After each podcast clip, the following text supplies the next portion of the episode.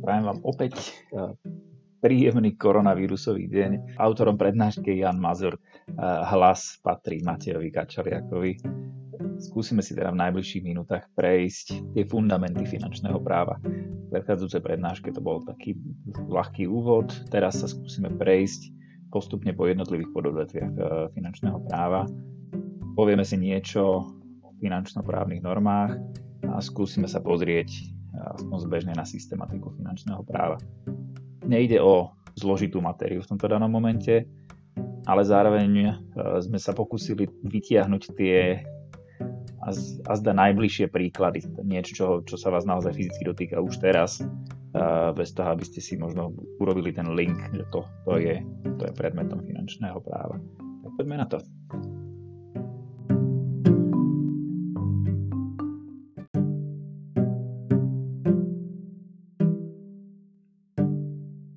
Čo všetko je finančné právo.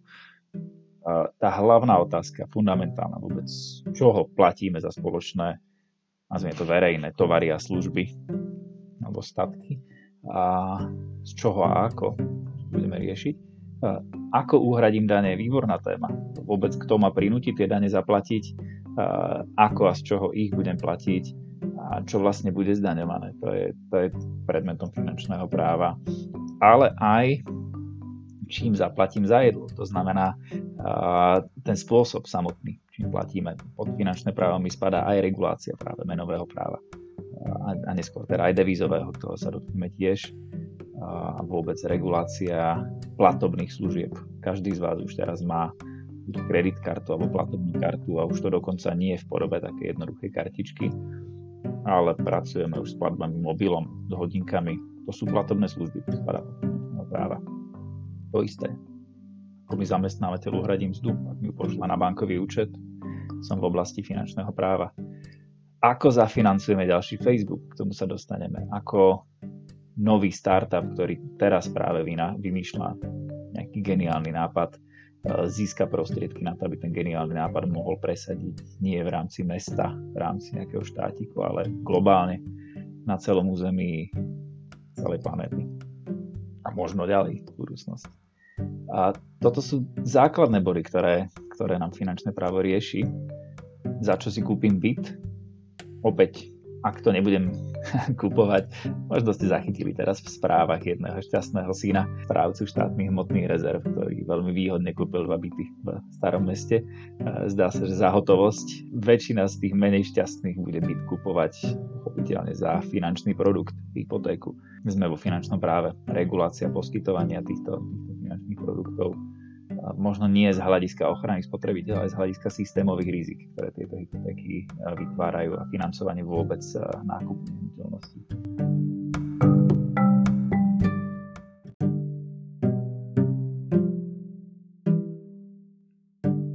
Poďme teda k téme, z čoho platíme za spoločné verejné tovary a služby, a to je predmetom rozpočtového práva.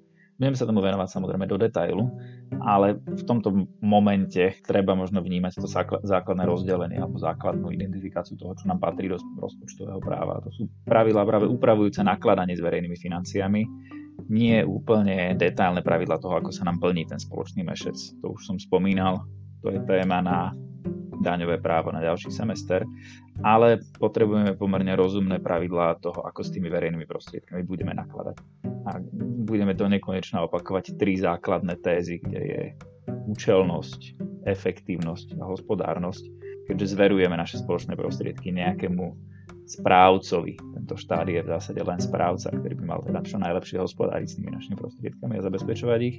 Tak celý tento balík noriem v rámci rozpočtového práva do istej miery rozvíja tie tri základné tézy, ako nakladať s tými prostriedkami čo najúčelnejšie, čo najefektívnejšie a čo najhospodárnejšie. Otázka toho, na čo budem tie verejné prostriedky míňať, je čisto politická a nechávame tú tému na rozhodovanie našich politických reprezentantov.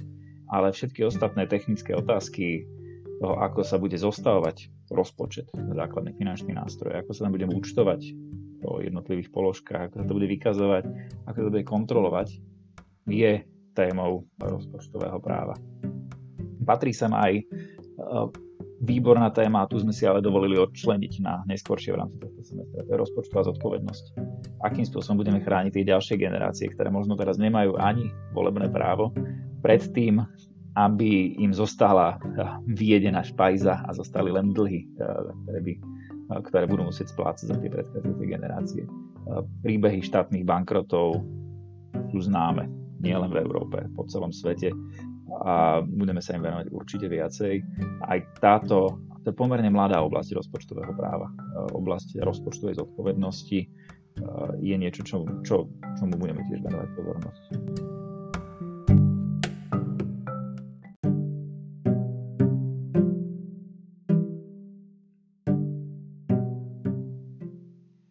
Chceme prepojenie rozpočtového práva a daňového práva je dôležité práve z toho, že odkiaľ štáty berú svoje peniaze. Najtypickejší zdroj sú dane. Nemajú odkiaľ inde, od vlastných obyvateľov financujú tie statky. Spôsob, akým spôsobom vyberajú tie prostriedky, to už je trochu technika, ktorú budeme prechádzať v rámci daňového práva. Ale tá otázka vôbec v rámci daňového práva a finančného práva je, ako nastaviť efektívny a spravodlivý daňový systém a ako ochrániť naše rozpočty pred daňovými únikmi.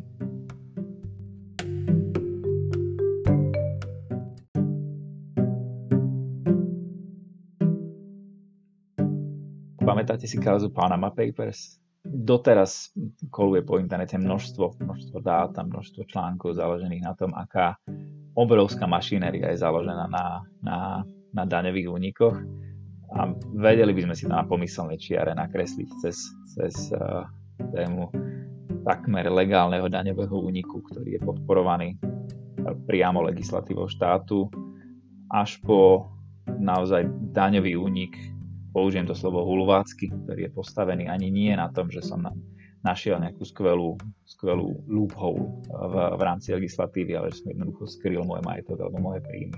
Tá kauza Panama Papers bola fascinujúca asi hlavne tým objemom. Nevieme presne identifikovať to, čo z toho boli úplne legitímne konštrukcie a čo z toho boli naozaj úplne hulvácké skrytia peňazí, ktoré nutne nemuseli pochádzať ani z legitímnej činnosti. Mohli to byť peniaze z úplatkov, mohli to byť vyslovene peniaze aj z kriminálnych činností. Toto je pomerne zaujímavá téma. My vám skúsime do Moodlu dať aj link na jednu diskusiu ešte dávnejšie u Maroša Havrana, ktorá sa týkala priamo týchto Panama Papers. Ak budete mať čas a chuť počúvať hodinu diskusie, toto je dobrá príležitosť.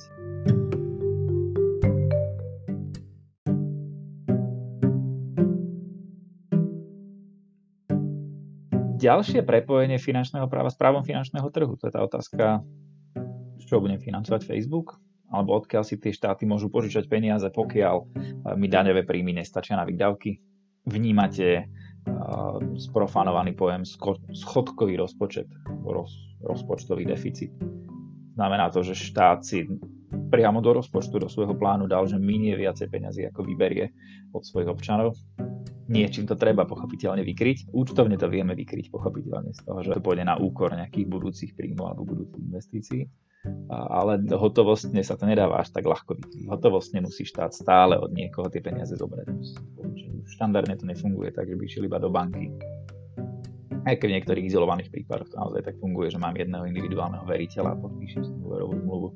Ale pôsobí to teraz veľmi často cez pomerne sofistikovaný finančný systém, emisiu cenných papierov, kombináciu rôznych finančných produktov, a tým pádom stabilný bankový systém je zásadná záležitosť, ktorú si štáty nechcú nechať pustiť z rúk, a aj v pohľade na grécku krízu, aj na niekoľko ďalších otázok týkajúcich sa aj práve s realitným sektorom je vidno, ako štáty veľmi, veľmi úzkostlivo vnímajú túto otázku a do akých krokov sú schopní urobiť len preto, aby ten systém zostal stabilný.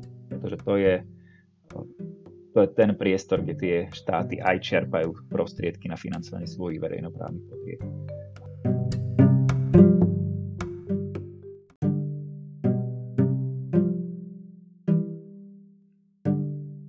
Ako sa mi verejné financie prepájajú s finančným trhom. Bol to prípad Cypru, ktorému v istom momente hrozilo, že dojde hotovosť dojdú rozpočtové príjmy a tým pádom zvažoval merne kontroverzný krok, že uvalí novú špeciálnu daň na vklady v bankách. Viacej v podstate majetková daň. Čo je ale typické pre vklady v bankách je, že tie vedia veľmi rýchlo uniknúť z krajiny. Takže skoro paralelne s oznámením tohto kroku, už keď vláda videla, ako tie prostriedky zrazu unikajú z účtov, museli zaviesť hneď ďalší krok, a to je zablokovanie akýchkoľvek prostriedkov, ktoré v tých cyperských bankách sú, až do odvolania. A výsledkom bolo, že ľudia stáli v radoch na bankomatoch, denodenne si mohli vybrať iba malé množstva hotovosti, opýtaní v panike boli v radoch úplne všetci.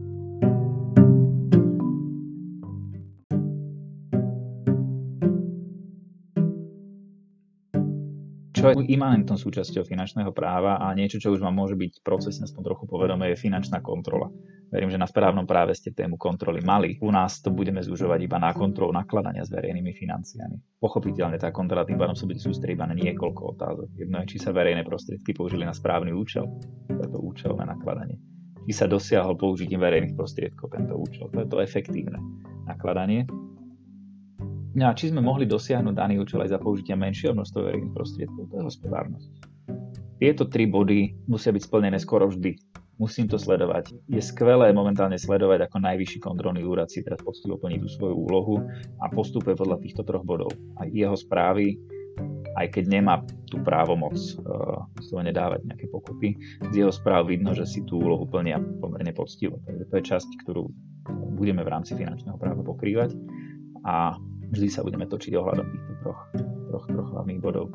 Vieme tam doplniť ešte jeden štvrtý bod, čo je pomerne novinka. To je to, či sme dostali najlepšiu možnú hodnotu za vynaložené prostriedky. To je téma hodnota za peniaze. Útvar hodnoty za peniaze je pomerne nový útvar na Ministerstve financií Slovenskej republiky. A on sa už nepýta na stav, kedy už padlo rozhodnutie o realizácii nejakej aktivity, ale pýta sa aj na stav, či to samotné rozhodnutie predstavuje ten najlepší z možných svetov. Presne takto bola nastavená aj práca, nazvime ju policy paper, ktorý vydal ešte nebohý Martin Filko.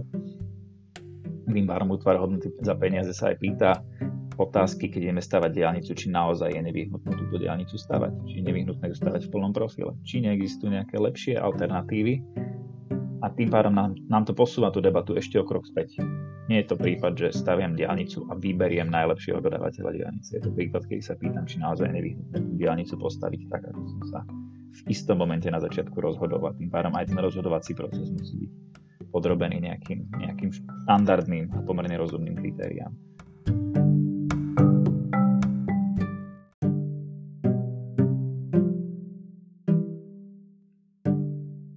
Téma peňazí je niečo, čo nám spadá do finančného práva z niekoľkých aspektov. To, čo je tu v nadpise, ako uhradím dane, ako uhradím svoje záväzky, väčšina z vás s tým jednoducho pracuje peniazmi. Zaplatím ich peniazmi. Ale do bodu, kým sme sa dopracovali k tomu, že máme jedny spoločné peniaze alebo jednu spoločnú menu, a teraz už v rámci jedného európskeho priestoru máme jednu menu, je to pomerne veľké množstvo krokov. Tu sa mi finančné právo dosť prekrýva s ekonomickými teóriami a menovými teóriami. Tak sa skúsme na to lepšie pozrieť. To je téma, otázka teda menového práva. Menové právo mi stanovuje teda, že čo je menou v danom štáte. Teraz musíme pochopiť, čo je to mena. Mena je to zákonné platidlo. To znamená, zákonom stanovené, že každý jeden, ktorý sa nachádza v rámci určitého teritoria, je povinný prijať tieto peniaze pod hrozbou trestnej sankcie. Ako náhle vám niekto odmietne prijať bankovku meny euro, tak do istej miery pácha trestný čin. Môžeme sa baviť o tom, aká je teraz spoločenská nebezpečnosť. Ale to je v oblasti trestného práva.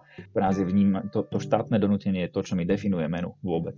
Tá téma je v tomto fascinujúcejšia práve aj s ohľadom na ekonomické aspekty, že meno nemôže byť úplne všetko. Ten hlavná nutná podmienka na to, aby niečo mohlo byť menou, je, že by to malo splňať aspoň tie definičné znaky peňazí. Tých je niekoľko a to sú tie ekonomické. Peniaze musia byť prostriedok výmeny. A niekto mi chce niečo vymeniť. Dokážem s tým statkom, nazvie to, ktorý sú potenciálne peniaze, realizovať výmenu. Niekto je schopný a ochotný to odo mňa prijať. Takže Pán Boh zaplať v podstate nie je úplne rozumný prostriedok výmeny, keďže ho neviem ani kvantifikovať, neviem ho odovzdať, neviem v podstate nič. Ak by som chcel platiť požehnaniami, tak to asi nie je úplne dobrý prostriedok výmeny. S tými súvisí pochopiteľne aj to, že by to mala byť uchovávateľ hodnoty. Tu mi nutne nehovorí, že tá hodnota musí byť nemenná, že nemôže fluktuovať, že sa nemôže pohybovať. Vnímame, že aj zlato je uchovávateľ hodnoty, napriek tomu hovorí sa, že pomerne volatilné, to znamená, jeho cena sa hýbe výrazne na trhoch. Čo tým myslíme pod uchovávateľom hodnoty je, že po dlhšiu dobu si ten statok dokáže tú hodnotu zachovať. Veľmi dobrý príklad toho, čo asi nebude uchovávateľ hodnoty, sú jogurty. Do týždňa nemám niečo, čo by sa dalo považovať za peniaze. Mám zrazu odpad. A rozmýšľajte presne v týchto intenciách. Niečo, čo mi zhnie, niečo, čo sa mi samo pokazí, nie je dobrý uchovávateľ hodnoty. Aj keď v istom momente to hodnotu má, ale je to statok, ktorý tú hodnotu nedokáže uchovávať dlhšiu dobu, tak aby som mohol s tým následne realizovať nejaké ďalšie výmeny. A zúčtovacia jednotka, už ako náhle mám splnené tieto prvé dve kritériá, tak mi to znamená to, že týmto statkom viem vyjadriť hodnotu niečoho iného. Vedel by som teoreticky, keď sa teraz nahrávam, stojí mi pred sebou lampa, notebook a klávesnica. Vedel by som asi povedať, že jeden notebook má hodnotu asi 150 jogurtov. Jedna lampa má hodnotu, táto lacná má hodnotu asi 15 jogurtov. Problém tam mám pochopiteľne s tým uchovávateľom hodnoty. Ale viem to v nejakej inej jednotke vyjadriť. Veľmi dobrý prípad a príklad je zo Spojených štátov amerických z drogových gangov, kde keď prestávali v istom momente veriť doláru a keď sa aj zavádzali opatrenia súvisiace bojujúce s praním špinavých peňazí, tak sa celý tento ilegálny sektor obzeral po niečom inom, čo by mohlo stále splňať všetky tie atributy peňazí. Prišli na pracie prostriedky. Nebol to vanish, nejaký blíč alebo niečo podobné. Bol to inak typický úkaz, keď robili razie v domoch drogových dílerov, bolo tam strašne veľa týchto pracích prostriedkov nakladaných vedľa seba. To je výborný prípad peňazí, lebo prací prostriedok je niečo, po čom je dopyt stále. A teraz, keď je koronavírus, tak sa môžeme baviť o tom, že ideálne peniaze je záchodový papier. Videli ste tisícky memečiek teraz na webe o záchodnom papiere ako peniazoch. To je presne to. Môže to byť prostriedok výmeny. V rolkách záchodová papiera viem vyhodnotiť úplne čokoľvek. Kým ho nespotrebujem, tak jeho trvanlivosť je prakticky nekonečná. A viem vyjadriť všetko v hodnote roliek záchodového papiera. Môžeme si skúsiť dať také nejaké cvičenie. Zvažujem. Budeme vyjadrovať hodnotu v rolkách záchodového papiera. A to, aby sa niečo stalo peniazmi, tak teda nevyžaduje zásah štátu. To sa vytvorí v rámci trhu, v rámci komunity. Čo by mi zo záchodového papiera urobilo oficiálnu menu, by bol zákon, ktorý by povedal, každý jeden je povinný prijať platbu v záchodovom papieri. Toto je práve oblasť menového práva. Treba myslieť na to, že tým, že sa u nás platí eurom, už to nie je niečo, čo je výlučne v suverenite Slovenskej republiky, ale pracujeme tam pochopiteľne aj s európskym právom. A tým pádom tu už môžeme mať tú definíciu, že menové právo reguluje právne vzťahy v súvislosti s ustanovením meny a kompetenciami v oblasti menovej politiky. Tu si myslíte práve tu, že cenovú stabilitu. Ako náhle štát si nad niečím zoberie zase monopol, to je ten druhý bod. Keby štát povedal, že zákonným platidlom je toaletný papier, treba myslieť na to, že by som si dokázal sám vyrobiť vlastné peniaze. Čo by mohlo vyvolať pomerne paradoxné situácie. Aj je okolo toho kopu príbehov obtočených, aj v rámci dejín ekonomie a menového práva a menových politík. Výsledným banom je, že štát ako náhle z niečoho stanoví menu zákonné platidlo, tak preberá aj monopol nad emisiou a nad vytváraním tejto meny. A preto momentálne jediný monopol na vydávanie meny euro má Európska centrálna banka a jednotlivé národné centrálne banky, ktoré sú zapojené už v podstate iba vykonávajú vôľu Európskej centrálnej banky. Zároveň sa samozrejme spolupodielajú na jej tvorbe. To isté americký FED, to isté väčšina centrálnych bank v rámci moderných štátov a moderných demokracií.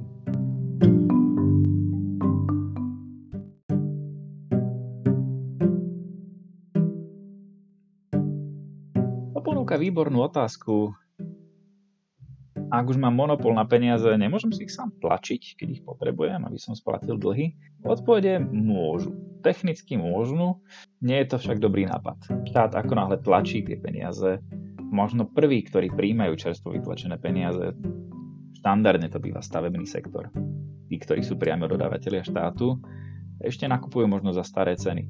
Ale na trhu sa veľmi rýchlo zistí, že keď je viacej peňazí týchto jednotiek, tak každý jeden kupujúci je potom ochotný aj viacej dať za to, keď nájde nejaký statok, ktorý si chce kúpiť. Lebo to, čo idem kupovať, nech to je mlieko, to sa zostáva obmedzené množstvo. Momentálne v tejto ére koronavírusu viete pozorovať jeden zaujímavý jav. Niektoré veci sa vykupujú v obchodoch. Úplne logická reakcia obchodníkov je, že zdvihnú cenu. A cenu budú dvíhať dokedy? Dovtedy, kým ja budem mať ochotu do toho vraziť viacej peňazí. Takže toto je taký pomerne zaujímavý cyklus. Keď štát vytlačí viacej peňazí a pošle ich do ekonomiky aj vo výplatách alebo všetko možno, tak tí istí ľudia potom za viacej peňazí sú ochotní si niektoré statky kúpiť. A keď tých statkov je málo, tak sú ochotní preplatiť toho svojho suseda.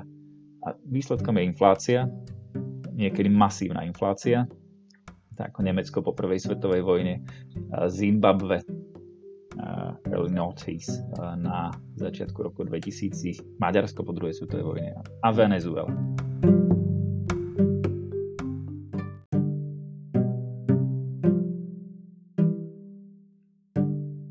Bavili sme sa o peniazoch ako prostriedku výmeny zúčtovacej jednotky. Teraz ale keď vidíte to číslo tých venezuelských bolivares, už zrazu nie je dôležité to číslo, už sú kilá.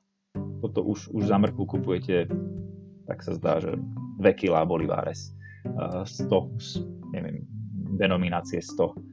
To celé kura, to vypadá na 5 až 10 kg. Rolka toaletného papiera, 1,5 kg. Toto je výsledok hyperinflácie. V istom momente tá mena prestáva byť tak stabilnou, aby to, čo je napísané na tom papieri, dávalo zmysel. Toto je dôsledok nesprávne nastavené menové politiky, respektíve zle nastaveného menového práva. Ak mi menové právo toto umožní, tak viem, že kde si sa stala chyba. Vo väčšine moderných ekonomík toto menové právo neumožňuje.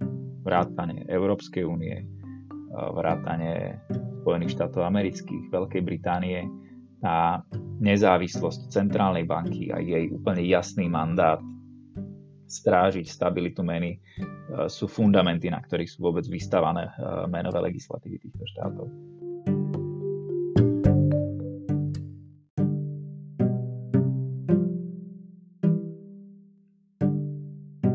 S menovým právom mi potom pochopiteľne súvisí aj devízové právo. A na prednáške sme sa bavili o téme tuzexových bonov. Teraz náš prorektor Rado Masaryk našiel vo svojom šuflíku, keď si čistil kanceláriu, ozajstný tuzexový bon. Musím ho poprosiť, nech nám ho dá k dispozícii na nahliadnutie. O čo išlo? Ak chcem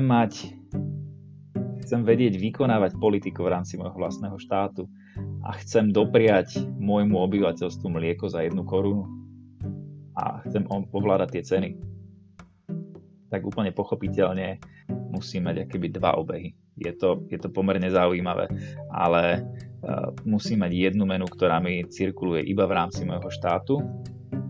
A keď budem niečo nakupovať zo zahraničia, tam budem musieť pracovať iba s tou menou, ktorá sa tam v zahraničí nachádza, alebo s nejakými špeciálnymi devízovými hodnotami. To, čo bolo u nás, fungovali naozaj tuzexové bony. Ktokoľvek, čo bol v zahraničí, mohol si doniesť ten tovar.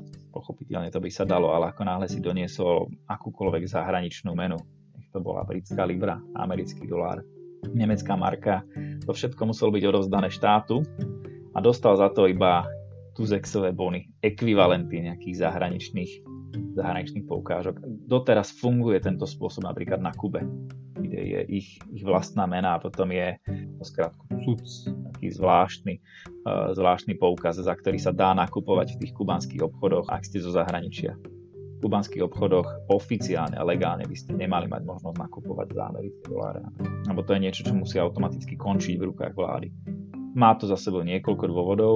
Teraz sa obmedzím na to, že devízové právo možno na Slovensku, že v trochu vykuchanej podobe, ale ide o pomerne fascinujúcu otázku, ak chcete rozumieť vôbec celému vzťahu domácej meny, zahraničnej meny a vzťahu pohybu kapitálu medzi hranice. Naozaj, dnes to je tak vykuchané, že náš devízový zákon upravuje primárne zmenárenskú činnosť. Aj tam je ten režim značne liberálny.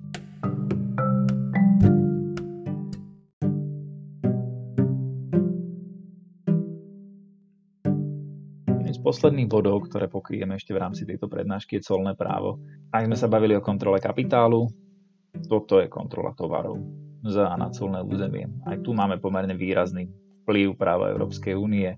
Budeme sa tomu okrajovo venovať v rámci finančného práva. Je to pochopiteľne aj zdroj príjmov do štátneho rozpočtu, ale je to hlavne nástroj zahraničnej politiky, obchodnej politiky primárne. Určite ste v uplynulom roku boli svedkami obchodných vojen medzi Spojenými štátmi americkými a Čínou. To sa deje práve cez nástroje colného práva a určitých kvantitatívnych obmedzení.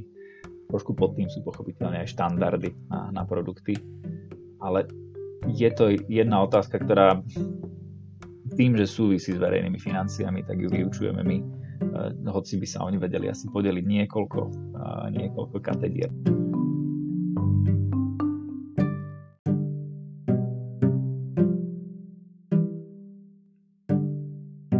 Posledným významným celkom je právo finančného trhu, a teda ako sa financuje ďalší Facebook. Je niekoľko spôsobov, ako idem získať prostriedky na ďalší rozvoj môjho podnikania, mojej firmy. Nie je to tak, nepoužívať ekonomickú terminológiu. Väčšina z vás už má skúsenosti z minimálne úpravou korporátu z obchodného práva. Vnímate, že existuje nejaká spoločnosť s ručením obmedzeným, akciová spoločnosť. Tu sa práve budeme baviť takmer výlučne o akciových spoločnostiach, o spoločnostiach, ktoré majú verejne obchodovateľné akcie a tým pádom umožňujú vstup priamo investora. Mnohokrát ani nemajú úplne možnosť v danom momente nejak zafixovať alebo vedieť, kto sú všetci investori, lebo môžu byť rozptýlení po celom svete. A to je financovanie práve cez priamu kapitálovú účasť na kapitále a na ziskoch tej spoločnosti.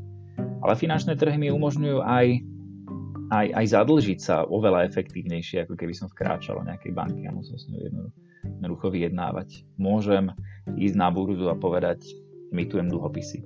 Kto chce kúpiť môj dlh? A tým sa dá pochopiteľne financovať. A to je pomerne populárny spôsob, už aj na Slovensku, ako niektoré veľké projekty môžu byť financované. Jedným z prvých projektov napríklad v rámci komunálnych obligácií bola Žilinská hromadná doprava.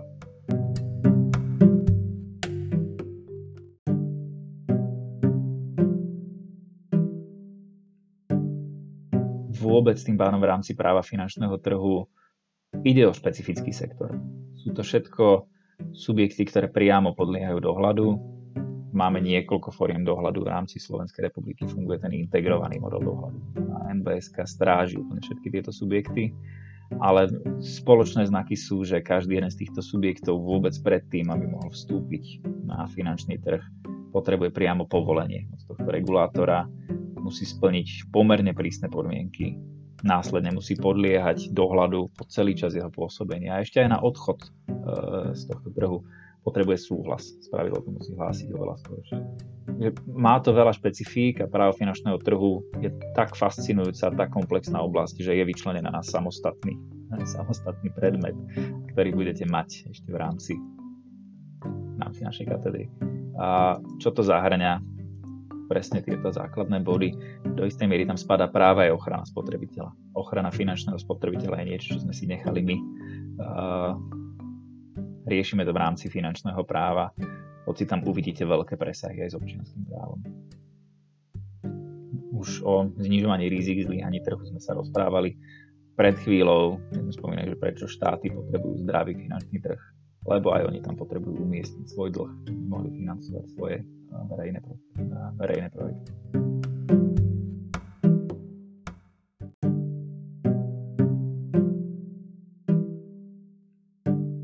Cenný papier je právny konštrukt. ide o štandardizovaný inštrument, štandardizovaný nástroj, ktorý musí mať zákonom stanovené náležitosti a potom aj zákonom stanovené spôsoby obchodovania. Tam máte práve akcie, dlhopisy, podielové listy, zmenky, šeky. Niektorými môžete obchodovať na burze, s niektorými nie. Právo cenných papierov je pomerne široká oblasť a právnici už sa s tým stretávajú čím ďalej, tým častejšie. Konec koncov momentálne ste boli svedkom jedného fascinujúceho procesu týkajúceho sa sfalšovaných zmeniek. Cenný papier, právo cenných papierov.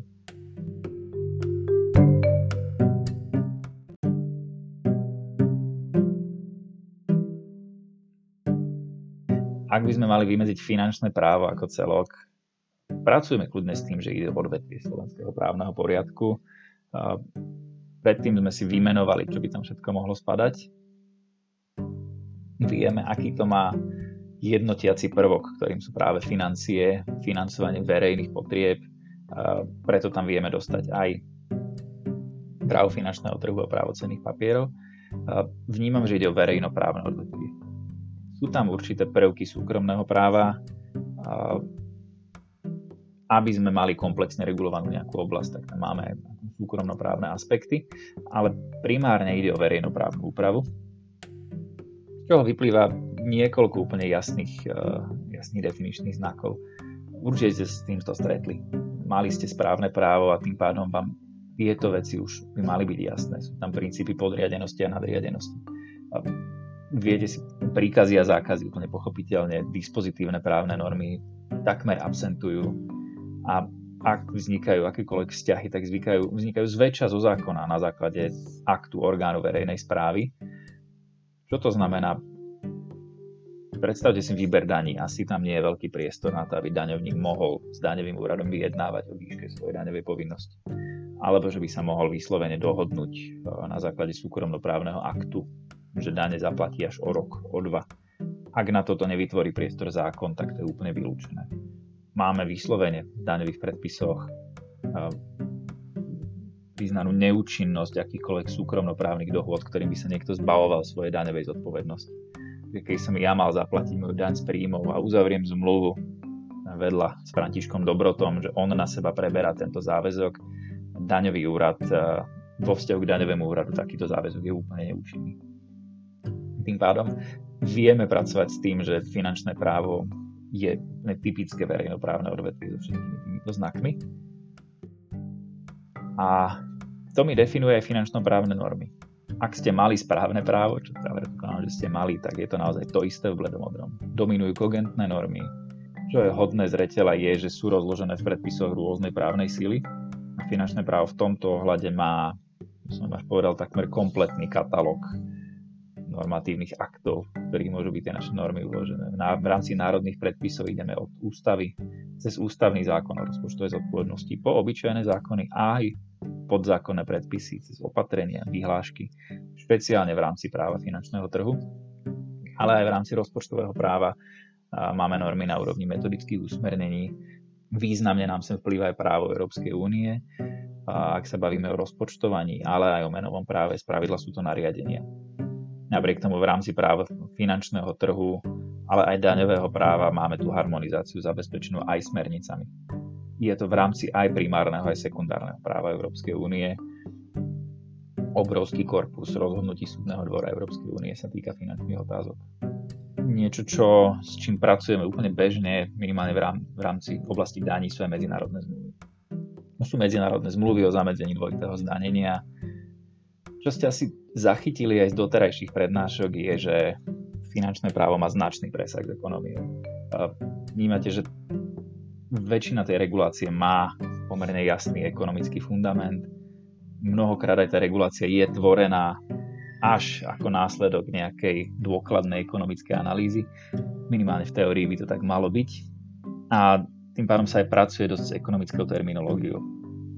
Je zaujímavé pozorovať v praxi aj niekoľko excesov, kedy absolventi ekonomických fakult majú potom ambíciu vykladať právne normy až s ohľadom na to niečo je tam napísané, nie s ohľadom na štandardy výkladu, ale s ohľadom na to, aká by mala byť tá ekonomická logika za tou normou. To je pomerne fascinujúce sledovať v praxi, ale to už sa vracem k predchádzajúcej prednáške, kde všade chýbajú finanční právnici, ktorí by vedeli nastaviť tie rozumné mantinely. Pokiaľ to v tej norme nemám, tak zase nemôžem až tak jednoducho dotvárať, čo mi súvisí aj s tým, že finančné právo je stále verejnoprávne odvetvie.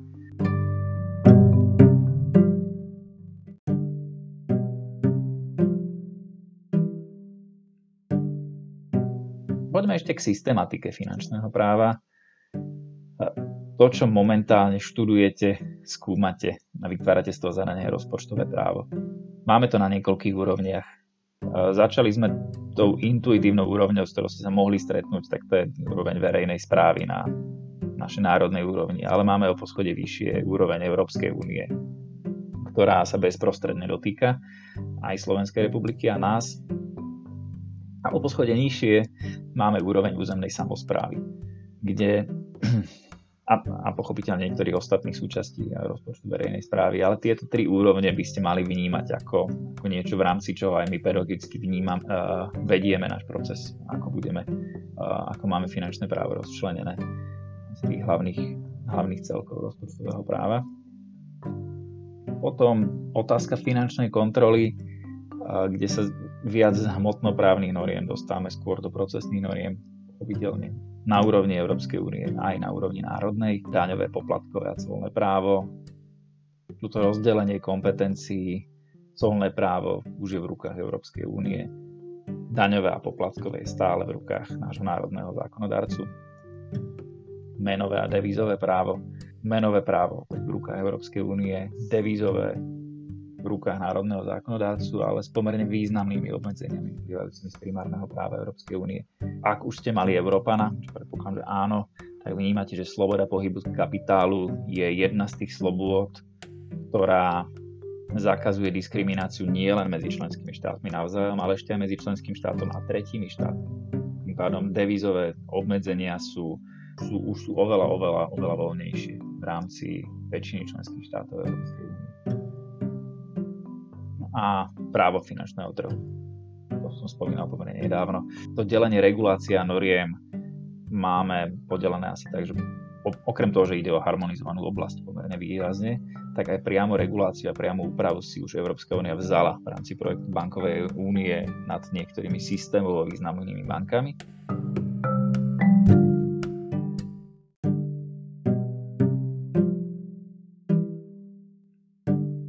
Myslím, že tým sme vyčerpali túto prednášku. Vnímate, že vo finančnom práve je toho dosť, o čom je možné diskutovať. Začíname teraz ľahka.